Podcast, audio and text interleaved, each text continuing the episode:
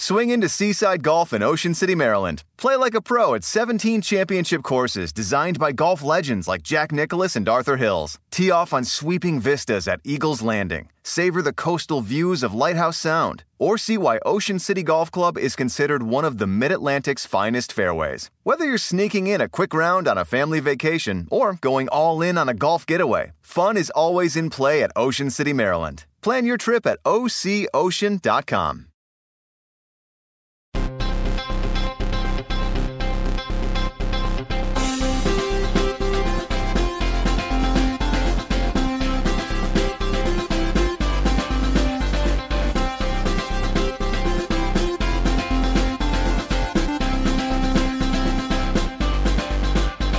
Welcome to Pod Save America. I'm Jon Favreau. I'm Dan Pfeiffer.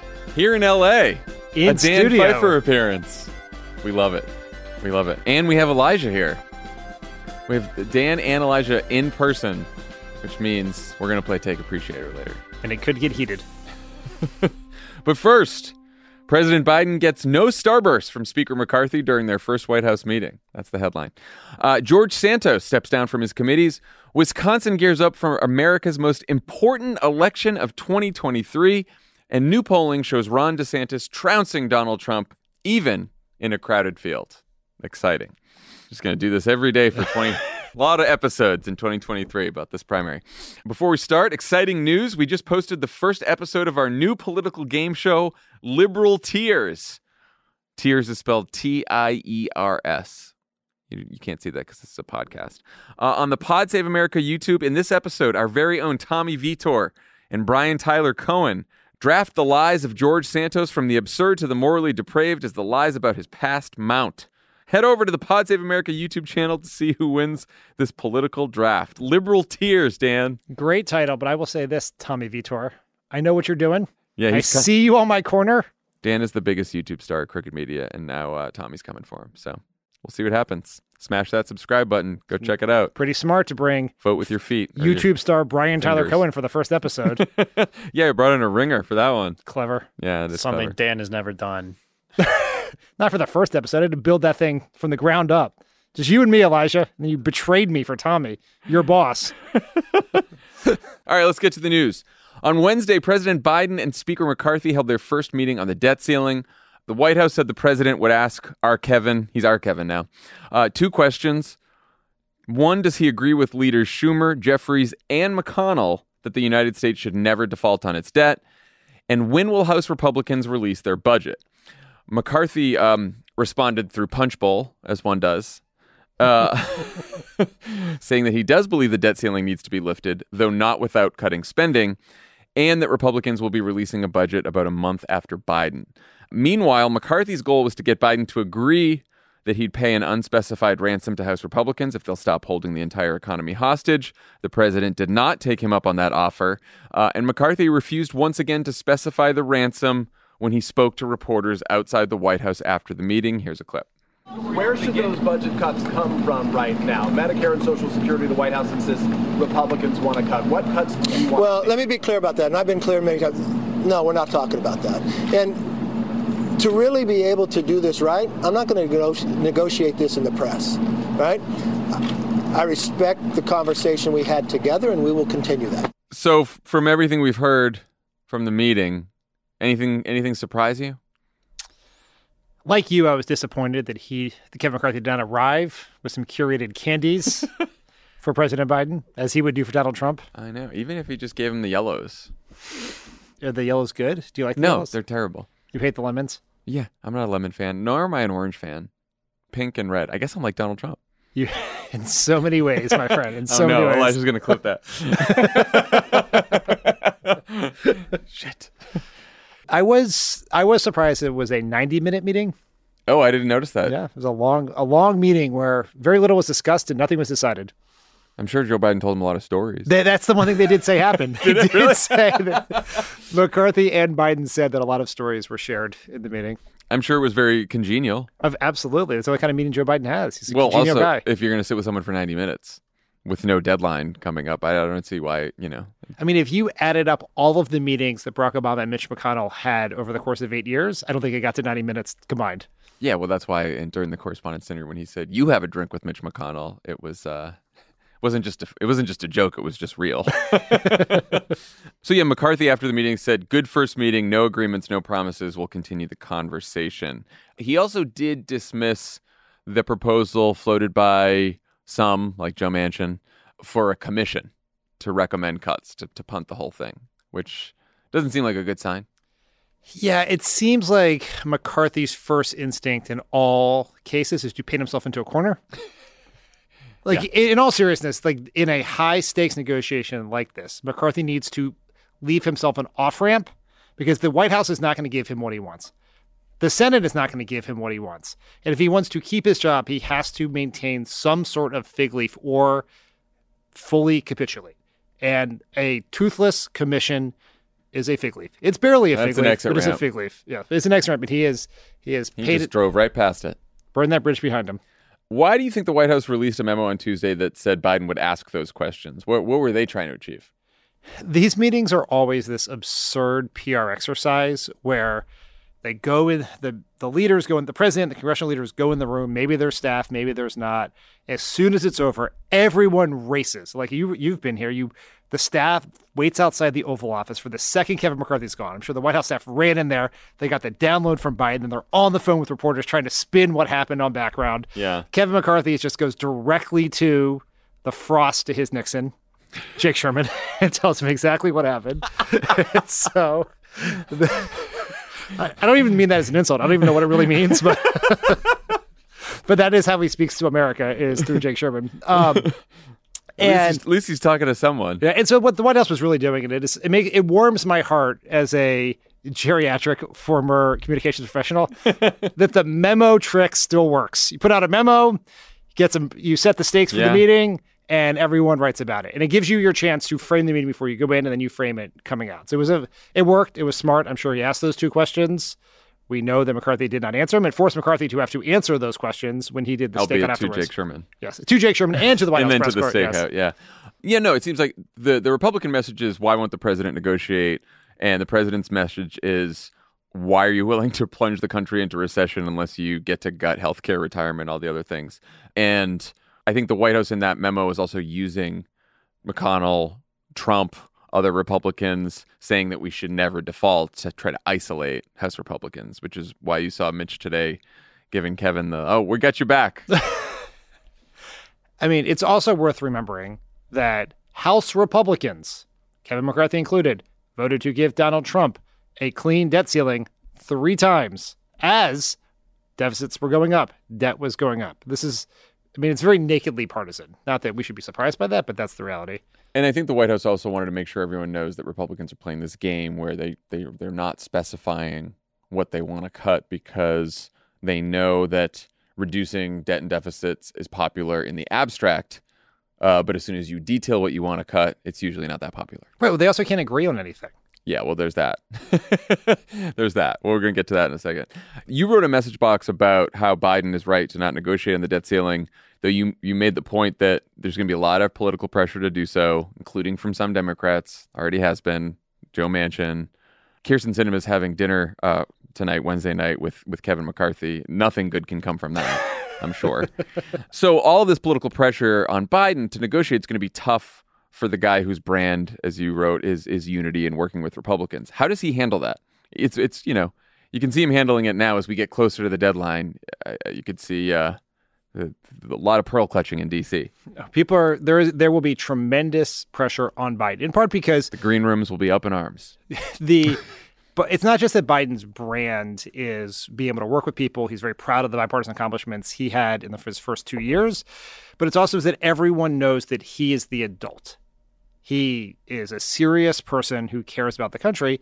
Kevin McCarthy is not a serious person. Nope, we're not really positive he what he cares about other than his own job. And so when people start panicking, they're going to turn to Biden and say, "You got to do something because we cannot let the fate of the economy be in these people's hands." And so there's going to be that pressure on Biden. So here's what I think Biden should do, and the the way they've handled this meeting suggests is exactly what they're going to do, which is make the point that you are more than happy to negotiate with Republicans over the 2023 budget, over the funding of the government. We're going to have to pass a bill in September to fund the government. That is where these budget negotiations traditionally happen. That is what the country said they wanted when they gave Republicans this narrow majority, was there to be some conversation between the Republican House, Democratic Senate, Democratic President, how you fund the government.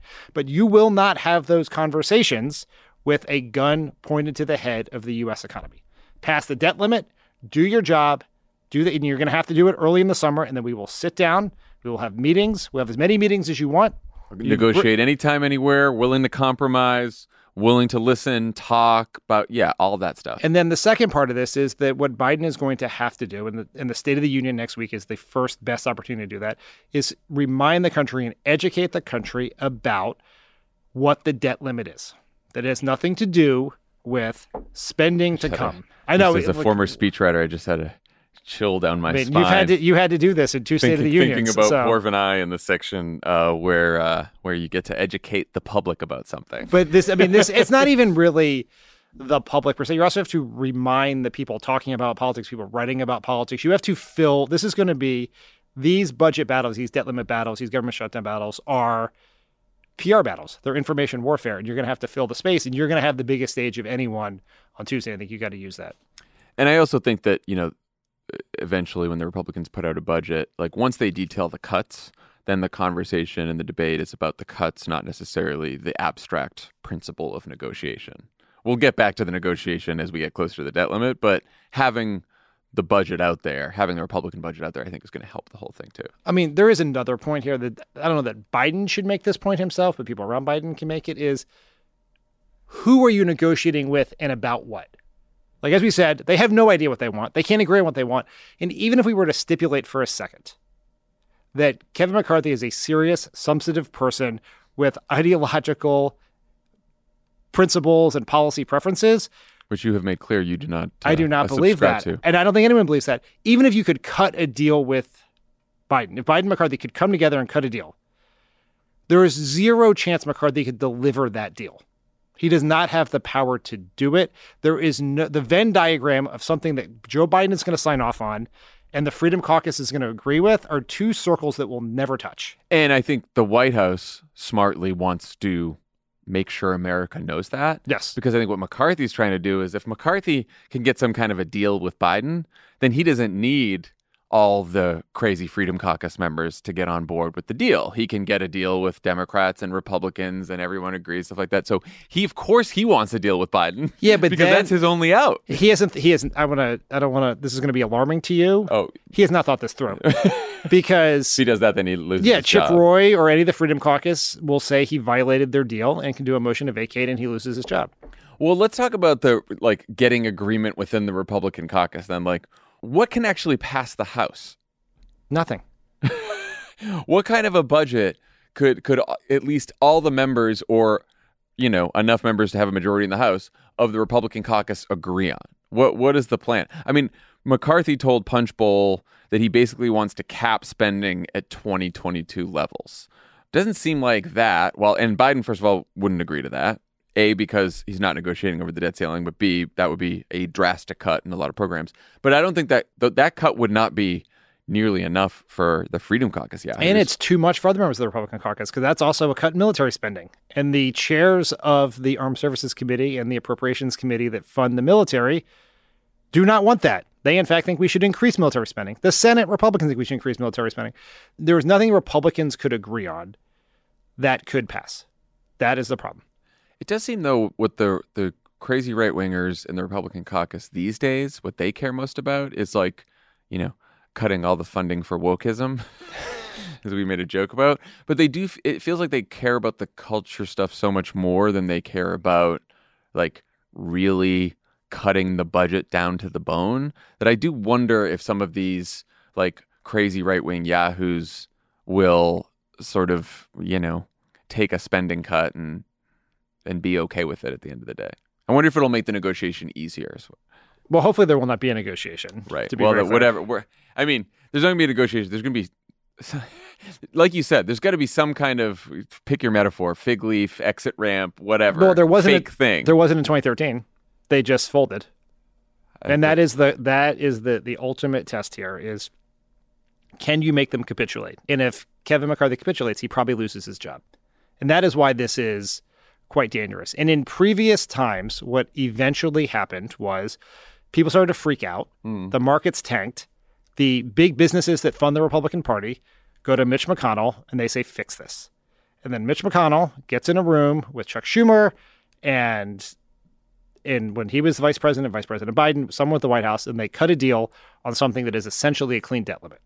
And then they send, then they go home. They pass it and they go home. And they throw that hot potato to Kevin McCarthy and say, "You pass it." And this is the one positive sign we have now that we did not have in previous ones is that Kevin McCarthy's majority is so small that if he is willing to let that hit the floor, it is very easy to get the votes for it because you get all the Democrats. You only need a small handful of Republicans. In 2011, if you remember, we th- came very. We thought we were going to default because the House majority was sizable enough that we didn't think John Boehner could deliver the 30 votes we needed hmm. to go with the Democrats to get to 218. Here, you can easily, I think, find the six that you're going to need to get there. But it requires him to put it on the floor, and putting on the floor could cause him to lose his job. So the real question is not what, uh, probably not what Kevin McCarthy can get done, but what Mi- Mitch McConnell can pass. Yeah, and McConnell's situation is more complicated now than it's been in the past. He has more. because there was there was 24 Republican senators who basically Yep. said they're not raising the debt ceiling. They wrote a letter, uh, a clean debt ceiling, and then they also asked for uh, cuts equal to the amount you raise the debt ceiling, which is crazy. That's the Boehner rule from 2011. Dollar of cuts for dollar of debt limit raising. Which would just be way too much. So I don't know what's going to happen there, but I guess McConnell can try to get some kind of portion of his caucus to go. I would. Here's the thing. I would say that if I were speaking to the ad sales department at Crooked, I would start calling some gold companies. Well, okay. we'll be right back. I know. Um, so Kevin's had a lot of problems managing the five-seat majority that he made himself too weak to lead. Uh, there's the debt limit. They've only been able to pass half of the nearly dozen pointless message bills that they said they'd pass in the first two weeks. They can't even get an agreement on message bills to pass. It looks like they'll just eke out a, a win on voters' top priority of kicking Ilhan Omar off the House Foreign Relations Committee. They almost didn't get that done. Though that comes just after one of their own members lost his committee assignments because he may go down as the um, biggest pathological liar ever to serve in a place that was built on bullshit. um, George Santos resigned from his committees after a meeting where um, uh, our Kevin reportedly leaned on him to do so. What do you think changed since McCarthy defended his decision to put Santos on these committees? I think Kevin McCarthy was having a really hard time explaining to his members why they had to vote to kick Ilhan Omar off her committee while George Santos got to be on his. It was a That was uh, it's a very uncomfortable conversation that is really hard to defend publicly. And no one cares who's on what. Kevin McCarthy doesn't need his vote to get something through the small business subcommittee. He needs George Santos's vote to stay speaker. So as long as he gets to stay in the House, I think Kevin McCarthy is happy. He's also like now under more investigations than uh, days he spent in Congress. I mean, I mean, these people are all backing Donald Trump for president. He's under more investigations than George Santos, in more jurisdictions at least. yeah, that is true. Well, today today we learned that um, FBI agents are investigating the GoFundMe scheme where he allegedly stole money from a disabled veteran who was trying to raise money to help his dying service dog. So there, that's the latest investigation. Uh, one prosecutor told Politico that this it, that could be a way to bring a quick indictment because that's an easy one. You know, you don't want to be stealing money from a disabled veteran who's trying to save his dying dog. Um, and so maybe they indict him with that while they investigate the bigger crimes. But you were saying, but before, the, you think maybe if he's indicted, he that he still stays in Congress. No, there were at least one, and I think two members of Congress, Republican members of Congress, who were indicted and then reelected in 2018, and then eventually left Congress in 2019 when they were dark. convicted of crimes. It's dark shit. No, I don't. I I do not think the indictment would affect. Would he? He has to decide to resign. Why would he? He's getting a salary from Congress right now, from paid by us. Why? Right, just because he's indicted, why would he? Re- yeah, what is was he worried about his reputation? That's right. I mean, he's got to keep buying those fake glasses to Does wear. he have? Does he have a moral core? and the and Kevin McCarthy can't force him out because Repub- Democrats would almost certainly win the special election for George Santos' seat, And then reducing the majority by one. Four. Yeah, so you got to go with Santos.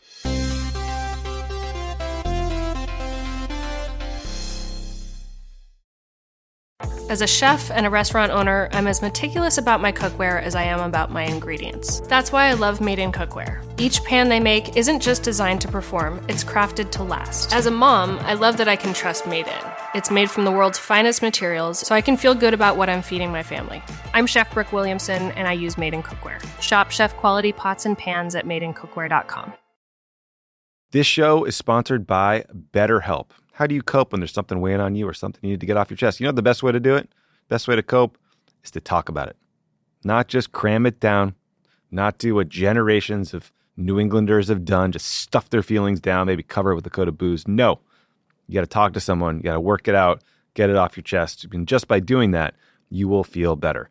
We all carry around different stressors, big and small. When we keep them bottled up, it can start to affect us negatively. Therapy is a safe space to get things off your chest and to figure out how to work through whatever's weighing you down. If you're thinking of starting therapy, give BetterHelp a try. It's entirely online, designed to be convenient, flexible, and suited to your schedule. Just fill out a brief questionnaire to get matched with a licensed therapist and switch therapists anytime for no additional charge. Get it off your chest with BetterHelp. Visit betterhelp.com slash PSA. Go today to get 10% off your first month. That's betterhelp, H-E-L-P dot com slash PSA. I'm Jessica Reaves, and I've been analyzing and reporting on extremism for the last 10 years, and I have the gray hair to prove it. Subscribe to our podcast, Extremely, for an always eye opening look inside the daily work of exposing, fighting, and disrupting all facets of extremism. My co host, Oren Segal, and I explore this ever changing landscape and bring you stories of people and places impacted by extremism, those who fight to protect our communities, and those who offer new perspectives. You can find Extremely wherever you listen to podcasts. All right, let's talk about the most important race of 2023 that you all might not know about. It's a state Supreme Court race in Wisconsin that will determine whether abortion is outlawed and whether Republicans are allowed to maintain a gerrymander that has essentially turned Wisconsin into a one party state, uh, where even the Democratic governor, Tony Evers, has very little power. But now, the conservative chief justice on the court is retiring, and if a progressive wins the race to replace her, the court will finally have a progressive majority that will likely rule abortion is legal and that the maps are not. The actual thing, you know, there's a there's a very old law outlawing abortion that now has gone into effect because Roe uh, went down, and then of course the gerrymandered maps are just awful. What else is at stake in this race? Anything else? And and, and maybe you can talk about some of the unique challenges facing the uh, progressive candidates in this race. I don't want to overstate the importance of a state Supreme Court special election, but the future Give of shot. the future of democracy could be on the line. the state Supreme Court will hear in the 2024 election a series of challenges to voting procedures, to whether where drop boxes can be, to attempted voter purges and all these things. And this, the Wisconsin Supreme Court, under its conservative leadership in past elections, has been very favorable to voter suppression laws and legal efforts to keep people from voting or make it harder to vote. So having a progressive court majority who believes in the right to vote would make a gigantic difference in 2024. Who knows what is going to happen in terms of challenges to contest the election in Wisconsin, alternate slates of electors, all sorts of things could happen. Those things are all going to be handled by the state Supreme Court. The, we should not overstate the importance of the maps. Wisconsin say the Democrats won in 2022, 2020, 2018, 26, a Senate race in 2016. Every other election, Republicans have like 68% of the House seats in what is clearly a 50 50 state. Yeah. I mean, it is wild what would happen there. And it would, it would affect the writing new maps would change, would create more seats potentially for uh, Democrats to have a shot in, both in the state legislature and in congressional. Would be huge differences is incredibly important. What is challenging about it is it's a special election. Republicans have been very good at special elections in Wisconsin over the course of history. They defended the recall against Scott Walker back in 2011, I think that was, or early 2012. And this is a nonpartisan primary. So you have in it two progressives. Uh, Janet uh, Protasiewicz and Everett Mitchell. And two conservatives. Dan Kelly uh, is a far right activist who says Clarence Thomas is his hero. And Jennifer Dorow, uh, who called the uh, Supreme Court ruling that struck down laws criminalizing sex between men as a quote, prime example of judicial activism at its worst. So, two fantastic and Jennifer, candidates. Jennifer Dorow is relatively famous in the state because she was the presiding judge on a very high profile uh, murder case involving six deaths from a uh, Christmas event uh, last year. Mm. And because this is what you would what is often called a jungle primary, top two make it to the general to the special election. So you could be in a world where you have one progressive and one conservative, or you could be in a world where you have two conservatives. Right. And so it is it is very Or two progressives. or you could have two progressives. You absolutely could. Um, but you like the danger for progressives is getting shut out in one of these because the vote splits or something like that. And so it is absolutely like it's like I said, it's maybe the future of democracy was a slight bit of hyperbole on my part, but not really. But this is an incredibly important race. It's not often that you get a chance to, with one election, have such a dramatic impact on so many people's lives. Also, forget about the rest of the country. Just uh, abortion access for millions of people who live in Wisconsin, and also uh, democracy in Wisconsin. Because right now, again, like Tony Evers, Democratic governor, just won a second term. Because there's a near supermajority, a Republican supermajority in the legislature. Like, not only can he not get a lot of shit done, like he can't even. He, he's trying to appoint people. They're not letting him appoint people. They've pulled all kinds of shenanigans to basically like make him a governor who can do very little on his own. I mean, Not even staff his administration. Wisconsin, along with North Carolina, are the models of Republican authoritarianism. It is the, the playbook. As soon as Tony Evers won in 2018, the then outgoing governor and the legislature took a bunch of his powers away. They did the same thing in North Carolina under Roy Cooper. Yeah. And if you want to be able to get those back to allow the people, Tony Evers, to do for the people of Wisconsin what they elected him to do twice, we have to win this race. And if we don't win this race, the next chance to tip the balance of the court is until 2026. So this is These are 10 year terms, people. yeah, yeah. So um, the the primary is February 21st, and then the um, and then the special is April 4th. So those are the dates. Uh, if you want to help, if you want to donate.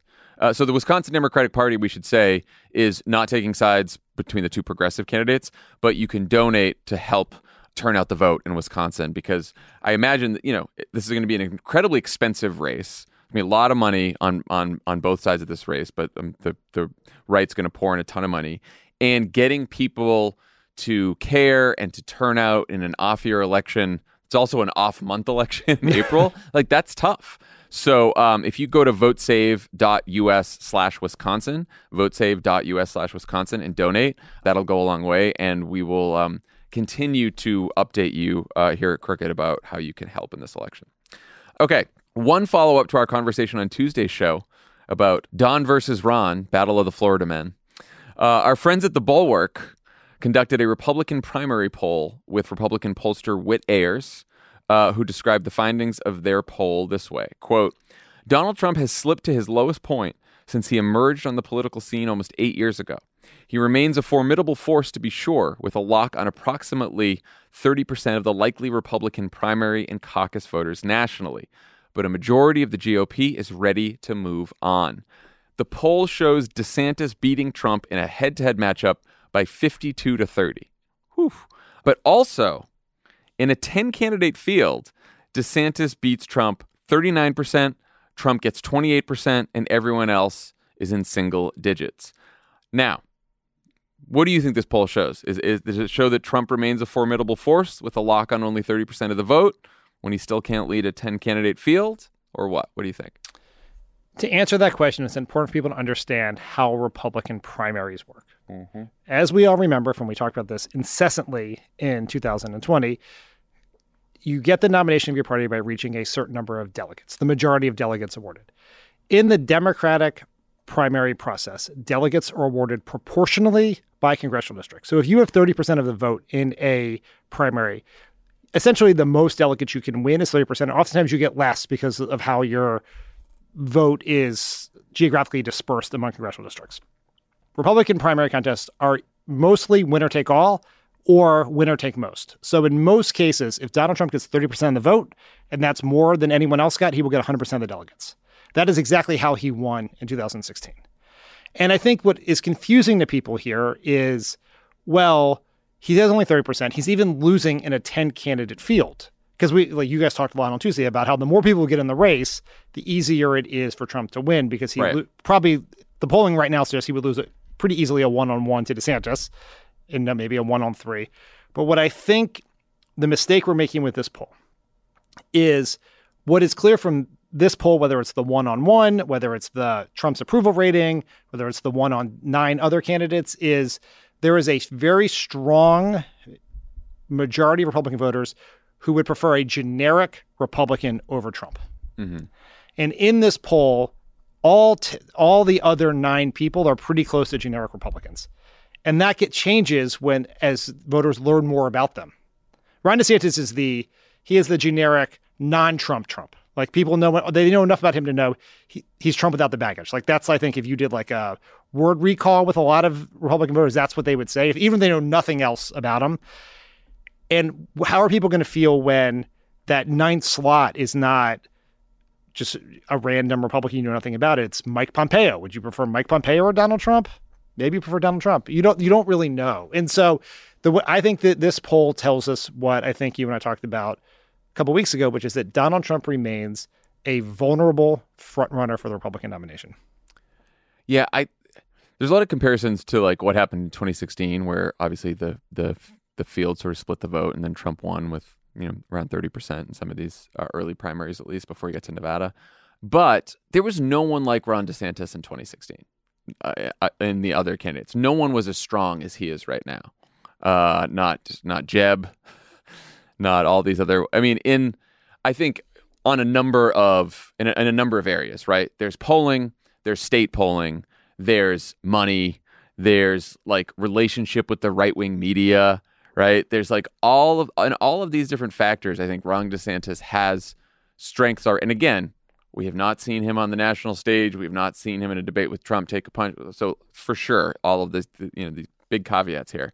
But I think that I, I would argue that DeSantis on a number of fronts is is well ahead of anyone else that anyone else was in 2015 running against Donald Trump. I think that is correct, in part because in 2015, Donald Trump was running in one primary, and the all the other candidates were running a different one. Donald Trump won because he was running the primary the voters were in. Mm-hmm. The other ones were, I don't know what primary they were in, but I think it was taking place at CNN. So everyone knows the deal now. They know what the voters want.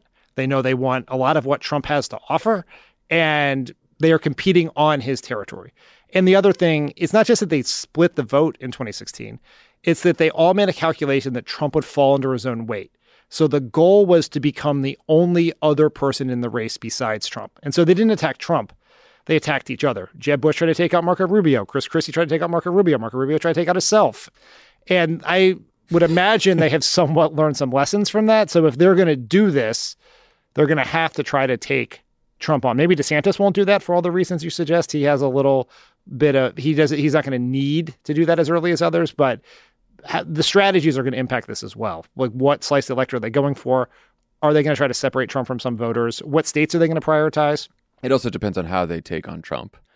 This poll also shows that there is plenty of goodwill for Trump to the extent that these voters don't want Trump. It's not because uh, they were upset about the insurrection. Uh, it's, be- it's because they don't think he can win, right? And so it's electability. And I think that if, and you already, I mean, DeSantis I, the other day sort of hit back at Trump, but in a very oblique sort of way, which is, I think, what you'll see from him going forward for a couple months at least, yes. where he said, "Well, I I won re-election in my in my and when you win re-election by as much as I did, and he's going to keep talking about how he won re-election, and guess who didn't win re-election? I mean, it is just so like sure that's probably the right thing to do right now since he's not an announced candidate for president doesn't have the infrastructure to fight back necessarily but it's just so funny that trump basically just walks to the back of his plane press reporter goes ron desantis is a disloyal loser who lied about covid and then desantis is like well i won re-election but the way that the media writes this up is like DeSantis hits back at Trump. Like a little goes a long way, as yeah, we know, sure. right? For like sure. you you make sort of an indirect attack at a candidate, and the press oh, you attacks candidate, trades barbs, you know. So you don't need to do much to sort of get your message across. But I also think like I, I get why DeSantis doesn't have much of a choice because. Like I said, these voters like Trump, so he can't say Donald Trump's an asshole. He's going to have to just be like, "Do you want a winner or what?" I'm a winner. He's not. You know? Yeah. And at some point he'll go from just I'm a winner and like wink wink he's not to I'm a winner he's not. Yeah, I mean that well it'll be interesting to see. We have a long way to go. I Yeah. I don't know exactly what the Republican primary calendar is going to be like and how the changes the Democratic one theoretically could impact it, but we're basically a year I think next Tuesday necessarily will probably be the the New Hampshire primary. About a year, a year. We're basically twelve to thirteen months from the first contest. A few other things stood out at me in this poll. Um, DeSantis's favorability is uh, 73-11. That is a and and that's also the name ID is very high for someone who is. I mean, you know, he's governor of Florida and being talked about, but like that's a pretty, it's pretty high name recognition. There's a lot of people who like him. The next highest favorability is Trump at 68 29, and the next person after that is Mike Pence of Hang Mike Pence fame, 61 29. As it turns out, the part of the Republican Party wants to murder Mike Pence smaller than we thought. Yeah, about 29%. And then everyone else they tested, the Nikki Haley's, the Mike, the whole, I don't think they even tested Mike Pompeo, but Nikki Haley, Youngkin, all the rest, they were all under 50% favorability. And Which is them, all name ID. name ID, and most Yeah. of them didn't have the name ID, which is again what you know DeSantis has, and a lot of the rest of them don't. I also thought it was interesting that they asked people, "Do you support?" They gave people an option: Do you support Trump's policy goals and behavior? Do you support his policy goals but not his behavior? And then do you support neither? And then uh, supporting the policy goals and his behavior was only twenty four percent. Policy goals but not his behavior sixty nine percent. Nice. And then uh, anything else stand out to you? Well, there was this big, a lot of attention was paid to this in the Bulwark write up of it, which is that 28%, I think it is, the 28% of Republican voters are they are Trump before party, and that they said they would support Trump if he were to run as a third party candidate. Wow. Uh, That that how likely do you think uh, either outcome is? that I that many people will go that he'll run as a third party candidate if he loses, or that he uh, or that that many Republicans uh, go vote for him. I'm not going to make a prediction here, Jon. Mm, I will. I will not almost do that. gotcha. Yeah, I, was, I almost did. I almost did. Almost. But um, the I just find it highly unlikely that if Trump were to lose, that he would then turn around and say, you know what, I'm into more work. So I'm gonna I'm gonna spend more of my money. I'm gonna get on. I'm gonna focus on ballot access, get some petitions signed, it just to just to lose. I'm lose going the to travel with Ron DeSantis to Unity, New Hampshire. and if his goal is to sink the Republican nominee because he's pissed about it, there are much more efficient ways for Donald Trump to do that than run for president. On a Oh, oh you're saying all the work. I thought you meant the work of uh, of endorsing. No, no, no, no. I think just running campaigning for president on a third party candidate Oh, is very hard. It takes a lot of work. I don't think he's going to do he that. can just burn it down in an easier way. he can absolutely burn out. And then just a couple phone calls. I would Fox. say, let's say he even did that. I think there is close to zero chance that nearly 30% of Republican voters are like, you know what? I'm out. I'm out. I'm going to, let's just Knowing reelect Joe Biden. knowing that yeah, Joe Biden would win. But the, that's what they were the 28% number. This is the ultimately what kind of the implicit strongest argument Trump has is, which is if you don't give me the nomination, yeah, maybe maybe it won't be 28%, maybe it's 4%. Yeah. If 4% of people stay home, taking hostages. then you are you're toast. If 2% of people stay home, you are toast. Yeah, that's. I mean, I'm sure he'll make that argument explicitly by the end of this primary. Oh, absol- Or- or- absolutely. If not tomorrow. someone someone get on Truth Social right now. now, do you think this poll is worthless since it doesn't account for the surge in momentum that will surely follow Nikki Haley's announcement that she's running, which is supposed to happen February 15th? I feel like this question is not on the level. I will say, I just. Again, could be proven wrong. All of the other people not named Donald Trump and Ron DeSantis, I don't. Why are you in the race? Why are you in the race? It's not happening for you.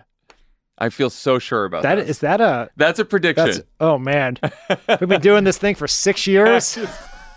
like fucking Mike Pompeo and his Angry Inch book or whatever the fuck it's called. I know Tommy and Ben covered this a lot, but like, what? I don't know what that guy's doing. You know what Uh, they're You know what else? I, I'm sorry. I, like, give me a Glenn Youngkin, a Brian Kemp. I still don't think they have much of a chance, but I, I can, I, I could have that argument. I could hear that argument. Nikki, it may, Nikki Haley. Eh, I don't think so. I mean Mike Pence, hang Mike Pence. No, I mean shockingly popular Mike Pence. shockingly, yeah, shockingly popular. The reason they're running is not to win; it's to be famous. It's Hmm. honestly to Wh- have a which is which is a good strategy. That's how you be famous, and, Yeah. and to get get a deal. podcast. What they want is a podcast. that is, you run for president. Hey, you we didn't, we podcast. didn't have to run for president. we got we in got in before we got we got in early. We got we got in early. you want to you want to launch a podcast in 2025? Get your ass in New Hampshire. I'm sure some. I'm sure they're also competing to be. Well, we'll see how if any of them attack Trump. To, they want to be on the VP list. Yeah, maybe. Sure. I mean, You know, and maybe that's it too. But you're right. It's it's wanting to be famous. Yeah, they're probably setting that he, you know, he's going to die someday.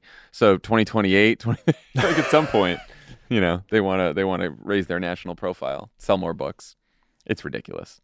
Okay, when we come back, Elijah will be here for another round of an in-person round of Take Appreciator.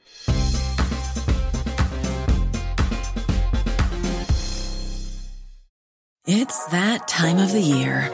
Your vacation is coming up. You can already hear the beach waves, feel the warm breeze, relax, and think about work. You really, really want it all to work out while you're away. Monday.com gives you and the team that peace of mind. When all work is on one platform and everyone's in sync, things just flow wherever you are. Tap the banner to go to Monday.com.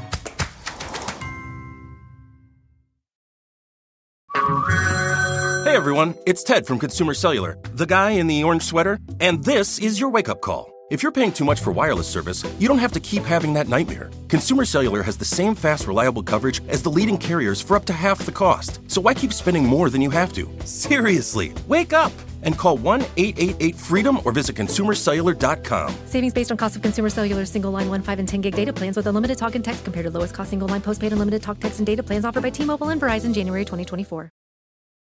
Angie's list is now Angie, and we've heard a lot of theories about why. I thought it was an eco move. Fewer words, less paper. No, it was so you could say it faster. No, it's to be more iconic. Must be a tech thing. But those aren't quite right. It's because now you can compare upfront prices, book a service instantly, and even get your project handled from start to finish. Sounds easy. It is, and it makes us so much more than just a list. Get started at Angie.com. That's A N G I, or download the app today. Okay, we're back. Elijah's here in person. Dan's here in person. What a day. What a day. So great to be here with you guys. Uh, it's great to have you hosting Take Appreciator here in uh, here in Los Angeles. Yeah, I mean, when I found out I was doing it today, the takes were, it seemed like they were going to be a little thin today, but the discourse always delivers. So, You dug deep. yeah, you got to get deep. You got to go extra deep in the take mine. So, All right, what do you got for us?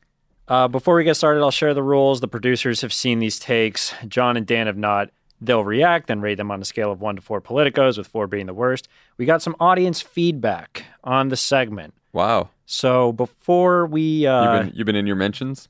yeah, you know, I appreciate an engaged audience.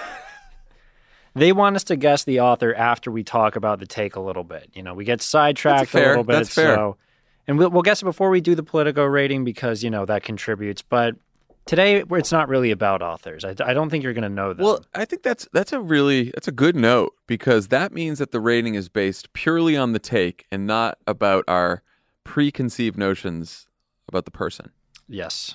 I know I don't work in the ad sales department here, but another option, just we're giving Politico all of this name ID for free. Hmm.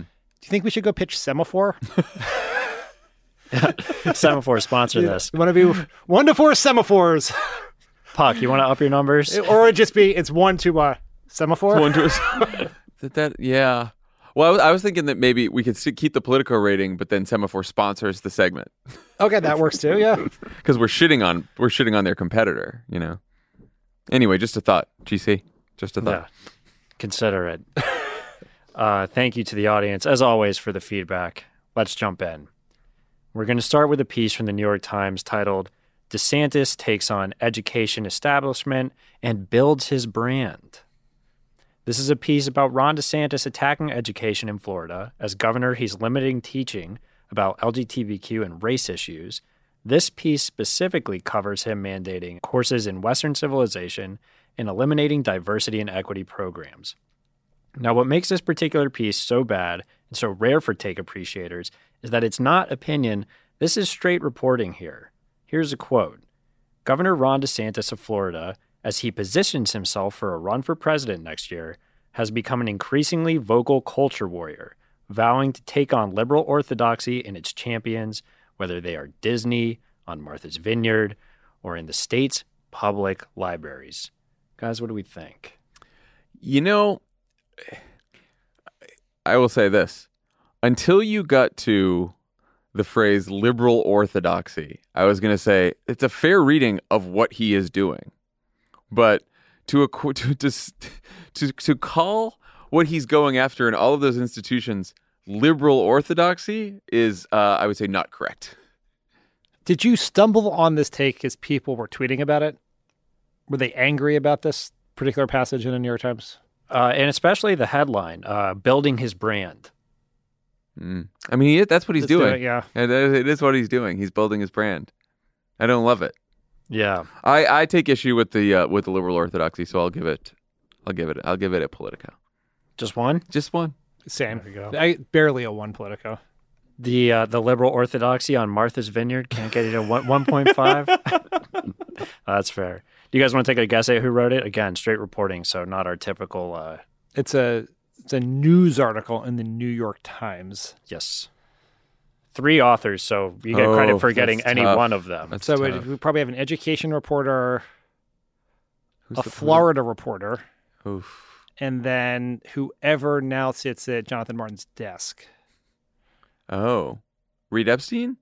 No, Reid Epstein. Jeremy Peters. Nope. Ooh, that's, those are two. Uh, Hmm. Oh, Do you think we're going to have heard of any of these people? Let's see: Stephanie Saul, Patricia Mazzei, and Trip Gabriel.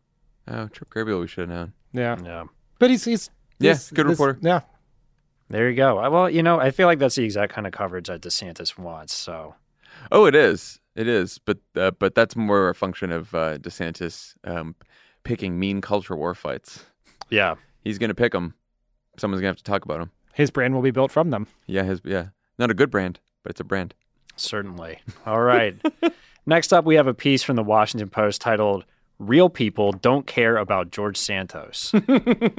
this piece is incredibly short. I was ready to go with it just because of the title, but then I got into it. It simply cites Google search trend data, noting that Kevin McCarthy, Ron DeSantis, and Donald Trump all get more Google searches than George Santos. Uh, here's a quote Santos's ethical struggles do matter, but the daily airing of Santos's latest insane fabrication is mostly a diversion for political junkies in Washington. Guys, what do we think? Here, here's here's what makes me annoyed about this take is that um, you know the real people that do care about Santos are the people who um, he's representing in his district. Seventy something percent of whom Seventy-eight percent. eight percent uh, believe who believe he should resign. Um, so those people care, and those people are not uh, the DC set. So I don't know why you would write this piece. it seems like a silly piece to write. Uh, uh, three politicos. This is just plug and play, cut and paste. Lazy. Typical lazy punditry. Lazy punditry. There's nothing easier to be like, look, I know I'm here in Washington, but I visited America once. I talked to the people, and they told me they didn't care about what you care about. Also, as See we, you at Cafe Milano. As we talked about today, like if yeah, if the Republicans had a a thirty seat majority, that's one thing. You know, they got a five seat majority. George Santos leaves. There's only four seats. That's it matters. I do think we should use Google search data for more. Yeah, no, I'm going more to do stuff. it. Yeah, It's good. Yeah, it's Are you serious? Yeah, it's actually pretty interesting. It is interesting. I mean, it helps us with our YouTube titles, but I thought that was some weak shit. I don't know. I mean, look, I would prefer. I mean, like, there's po- fucking polling covered in glory these days. That's true. Yeah. You guys want to guess? it's uh, silver over here. I don't think you guys are going to guess the author. It's, uh, should I just tell you? Yeah. David Byler. Yeah. No. I don't. oh, di- I'm disappointed in David Byler. He's really good. Oh, no. Oh. Well, no one's It's safe like from He's a it's like- political scientist. It's like when Lovett went off on a take and gave it gave it like a, a full playbook. He's like, that person's awful, and it was Ashley Parker. the Biden Remember when she was? wedding. Yeah, she was briefly canceled. oh yeah. Yeah. Well, take take appreciator comes for everyone eventually. All right, should we move on? I'm Let's excited about this one. Okay. It's a uh, Washington Post Bloomberg collaboration. Wow. It's titled Republican Tax Proposals Aren't as Bonkers as They Sound. So, this is a piece about the Fair Tax Act, which Kevin McCarthy agreed to bring to the floor for a vote if he got the speakership. For those of you who aren't familiar, the bill would abolish the IRS and it would replace all existing federal taxes with a flat, nationwide 30% sales tax on top of existing state and local rates. Here's a quote Sure, the bill probably doesn't have much of a chance of passing, but it has some merit and is a good starting point for a discussion about tax reform. I'm so excited to hear y'all's thoughts on this thing, the Fair Tax Act. What do we think?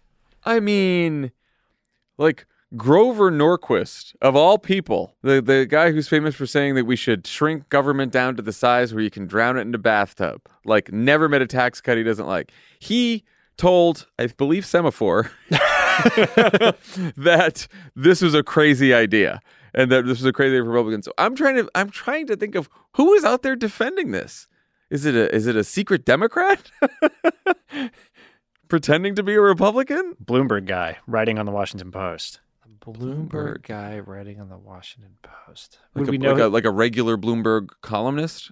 I'm not familiar with the regular Bloomberg columnist. Nor am I, but I thought I would at least try to I've wandered around this office for years looking for a terminal. Never found one in here. Um. Uh, yeah, I think. Uh, I think a thirty percent national sales tax is a bad idea. I think uh, most people would would agree with that from uh, all parties, uh, all across the country. Look, I think if there's an opportunity to make our tax our tax system more regressive and make it so that people who have less money pay more in taxes, seems like a great fucking idea. Yeah, I think this is a. I, I'm I'm leaning towards a full playbook on this. Do we have any more takes, or is this the last one? Uh, I have a bonus one about Tom Brady because it's so newsy. Okay, well, then I- boy. all right, I'm gonna give this three playbooks. Or Uh, do you three want to? Politicos. Do you guys want to guess uh, who wrote it? No, uh, now I now I don't want. I'd To. like uh, not could Michael Bloomberg. Karl Smith. Karl spelled with a K. That's not a real person. Yeah. When I it's was- George Santos' campaign manager. Who is Karl Smith? Just a columnist? Who is he? I couldn't tell you honestly. yeah. But uh, again, Take Appreciator comes for for everyone, whether you know him or not. Karl So- Smith, David Byler, bunch of random New York Times reporters just co-bylining a story. You know who I hear was um was just cut this piece out of the newspaper and was waving it around. Kevin McCarthy. Yeah. He brought it. He Wink. brought. He brought it to the Biden meeting. He brought it to the Biden meeting. Yeah, he's trying to push his thirty percent sales tax. That's what I'm going with. Look, I'm not a political analyst. I just know takes, but it's just exciting to see Republicans come with like an actual affirmative piece of policy that they are like putting forward and just have it be completely insane. Like one of the most something that even I can be like, that sounds crazy. Yeah, no, it's a good one. Hope they put it in the budget. Yeah, They won't. please do. Hope they. Hope I don't they think they're gonna have a budget. You don't think they're gonna don't have a budget? No, Wow. Okay. they don't. There's no like. They don't have to formally release one. They're not going to pass They, already- they, appropriations. they bills. gave a date. They said to, they would do it a month after Biden. I mean, when have they? Imagine, imagine them not keeping their word. It's weird. All right, this is the last Brady one. take? Tom Brady retired yesterday morning. So, in honor of that, we have this piece from Fox News titled Tom Brady's Retirement Leaves a Gentleman Gap in the NFL. Great headline. Here's a quote In a world of tarnished idols, of gossip, of shamelessness, Brady stands out as a true role model. Not just because he won more Super Bowls and set more records than any other NFL athlete. Instead, it's because he does things the right way. Humility is a lost art in today's chest pounding, follow me on Snapchat world. Guys, what do we think? I wrote this take. I no notes. Perfect Zero, take. poli- yeah, no, uh, no, no politicos. No, no politicos for me. I would like to declare myself as a Tom Brady centrist. I don't have strong. I don't have strong feelings one way or the other. Like when he was the underdog, late late round, what fifth round, sixth round pick, that was great. Later Brady when he was the greatest of all time, rooting for the underdogs, don't care that much. Fuck Sarah Brady. Still, what the one thing I would say is I would that the last few years have not been colored in glory either to reuse that phrase. And I think probably remaking himself as a crypto pitchman towards the end there was less ideal. Mm, this is all this short termism. Years from now, no one's going to remember the end. Deflategate, it's not okay. yeah. kissing his son. Oh, I'm sorry. He has a so showed affection to his family. That's a lot of affection. For those who know. Oh, I boy. I was really torn because I thought there was a real chance that I'm going to see 80 for Brady this weekend for sure. Are you really? Yeah, That's going to be your return to the movie theater? the Boston guy. I, I was torn because I thought if Brady did not retire, he would be a San Francisco 49er next year. Exciting for you. And I was raised as a Washington Commanders fan, which is a really it's not something I'm going to pass along to my children. So I thought if they wanted to become Niners speaking, of fans, being, they could. speaking of being covered in glory. yeah, I mean, just the absolute worst. But now that's not going to be any sort of. That would be harder, more complicated. I think if Brady was there, I don't have to worry about it. Yeah. Uh, you got a Politico rating for it? Two. Two. I think it's a there is a subtext there that I think is kind of gross. Which is It's just that it is the older white guy, Yeah. stereotypical, you know, he reminds a certain set of people of what they think NFL quarterbacks should be. And they very willfully ignore some other more complicated parts of his life, which he's more than welcome to have. He's a football player in order to make a point that is, it's a point about Brady, but it's really a point about the rest of the NFL that I think is unfair in a lot of ways. And thanks for calling my take on this problematic. Well, look, you're from Boston. It's You get a pass. Fandoms. Yeah, I give this take to t- two politicos. Jon's take full playbook. yeah. Cleveland fans got behind Deshaun Watson, so I mean, I guess you get a pass. Yeah. All right. Great segment, Elijah. I think this segment went well. Oh, good. I know you're always wondering about that. I was Good. wondering about it. Get the side text afterwards. You guys think is okay? Is it cool? Uh, thanks for joining us today. Our one guest on today's show. Great to be here. It's great, great to have you here. Great to have you here, Dan. Everyone have a great weekend, and uh, we'll talk to you next week. Bye, everyone. Pod Save America is a Crooked Media production. The executive producer is Michael Martinez. Our senior producer is Andy Gardner Bernstein. Our producers are Haley Muse and Olivia Martinez. It's mixed and edited by Andrew Chadwick. Kyle Segnini and Charlotte Landes sound engineered the show. Thanks to Hallie Kiefer, Ari Schwartz, Sandy Girard, Andy Taft, and Justine Howe for production support. And to our digital team, Elijah Cone, Phoebe Bradford, Milo Kim, and Amelia Montooth. Our episodes are uploaded as videos at youtube.com slash podsaveamerica.